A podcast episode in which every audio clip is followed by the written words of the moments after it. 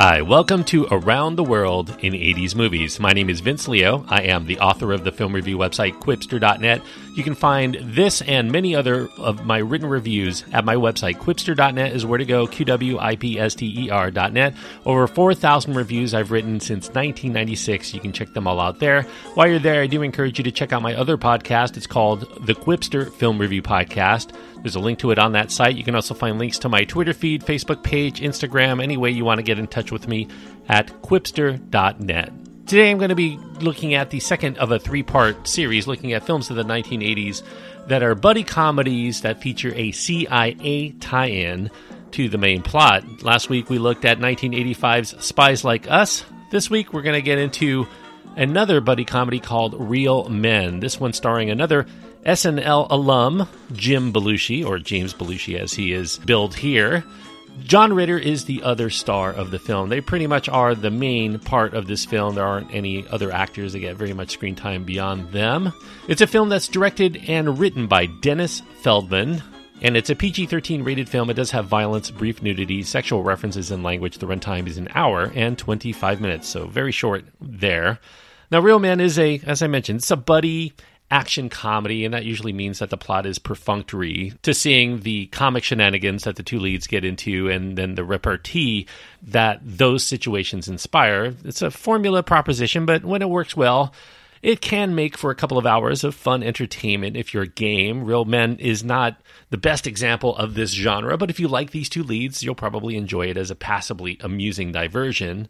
Jim Belushi here, starring as Nick Pirandello. He's a crude smartass. He just so happens to be one of the country's top CIA agents who's ordered to recruit this mild mannered suburban insurance salesman father named Bob Wilson, played by John Ritter. Bob is a look-alike for a recently taken out, iced, axed killed, whatever you prefer, another CIA agent. And Nick is there to coerce him into joining him on this cross country secret mission that may have interplanetary, yes, interplanetary implications that may result in the end of the world as we know it. So big stakes. But Bob is such a sweet natured man. He does need a crash course in toughening up to this task, which Nick must do in order to achieve the mission's success. And meanwhile, Bob thinks Nick is way off his rocker, particularly when he begins talking like the case involves aliens from outer space. Now, as I mentioned, Real Men, directed and written by Dennis Feldman. Feldman came into the world of screenwriting after a respectable career as a still photographer. He first sold screenplays, including uh, films that came out in the mid 1980s. Just One of the Guys was the first one. And then he did another screenplay called The Rose of Tibet. Now, that screenplay would end up getting its name changed. It would eventually become The Golden Child. Yes, the Eddie Murphy film from 1986 after it was rewritten several times. Feldman had the option here of directing his own screenplay which would not only mark his debut as a director, it actually would end up being his only attempt in his career. Although Real Men did receive mixed to poor critical write ups at the time of its release, it did score with audiences during its test screenings enough for them to think that they might have had something relatively decent on their hands. However, the MPAA initially slapped Real Men with an R rating, and that caused the producer, Martin Bregman, to order re edits to the film to get it down to a PG 13 level. And he also wanted them to tinker with making the characters a little bit more defined, so that caused a little bit of editing to the point where there are some moments in this film that don't quite make a lot of sense because there were things that were taken out resulting in that very short 85 minute runtime. Now, Real Men did not get very much of a distribution from the struggling studio United Artists at the time. United Artists were still in the red after they had that debacle called Heaven's Gate. They put so much money into that, made almost nothing back from it, and they were still reeling from that.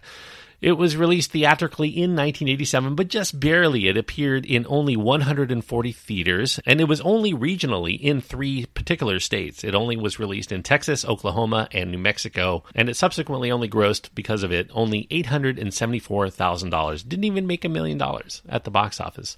Now, the producer Bregman does claim that they had difficulty getting the picture out there because neither Jim Belushi nor John Ritter were box office draws of any measure. They did have recognition. They had TV work, a Saturday Night Live for Jim Belushi, obviously Three's Company and Three's a Crowd for John Ritter.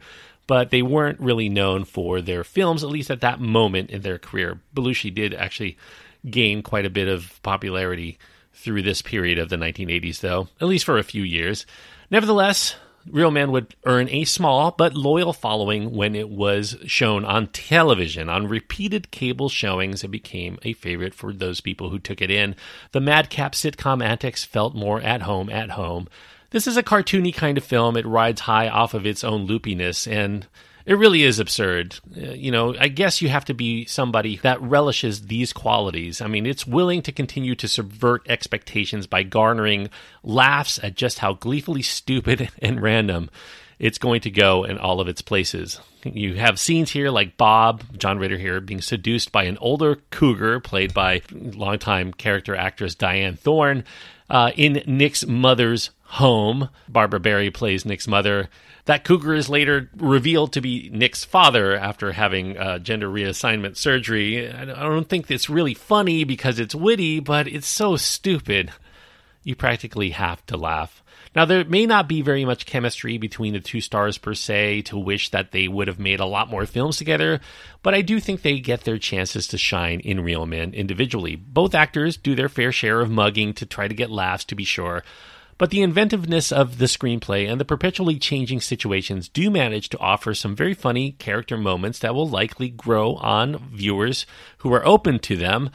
If you're not expecting nonstop hilarity throughout, it might be hard to imagine Jim Belushi, who seems to be channeling Bill Murray in his delivery here, as, as the kind of guy who all women would find irresistible, or that John Ritter would seem like the wimpiest and dumbest guy around. But in the context of real men, you just kind of go with the flow of wherever Feldman deems them worthy to go and it does reap a few good laughs. Now, funny sequences abound, such as an action sequence in which Bob gets involved in this shootout. He's convinced by Nick that he has the power to kill just using his index finger as a gun. There's another scene there involving an attack by a bunch of CIA agents who've gone rogue while dressed like a gang of clowns. And there's also this recurring joke. Nick gets kind of a soft spot in his heart for this world class dominatrix uh, the two leads actually begin to learn from one another in terms of their outlook on life. They rub off on one another in that way. It's silly, it's surreal. Real Men, I think, manages to be a comedy that will likely, as I mentioned, grow on many viewers who are willing to tune in to its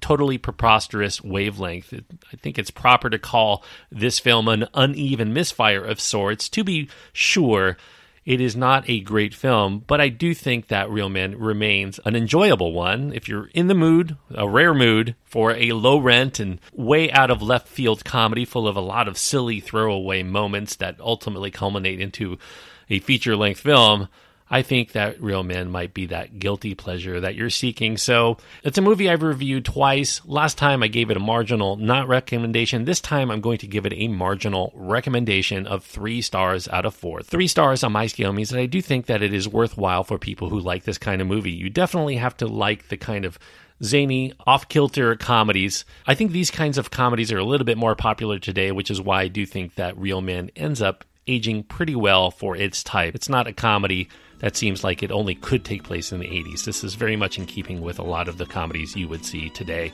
So, three stars out of four is what I'm giving Real Men.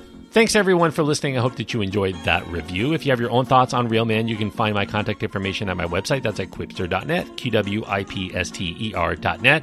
As far as what I'm going to be covering next week, I'm going to stay in the same year of 1987 for a film where, well, I started off this film in which there were two men who were in the CIA. In this last film, one man is in CIA. This film I'm going to be reviewing next week, the two buddies in the buddy comedy are neither CIA agents nor men. They are Shelley Long and Bette Midler, and they star together for an uproarious comedy from 1987. I have not seen this film for a very long time. I don't even remember what I thought of it although I do know that a lot of people do enjoy this film to this day. It is called Outrageous Fortune, a film by Arthur Hiller back then. I'm looking forward to getting into that for next week's episode. Outrageous Fortune, if you want to keep up with the movies as I get to the reviews. And until next time, thank you everyone for joining me on this trip around the world in 80s movies.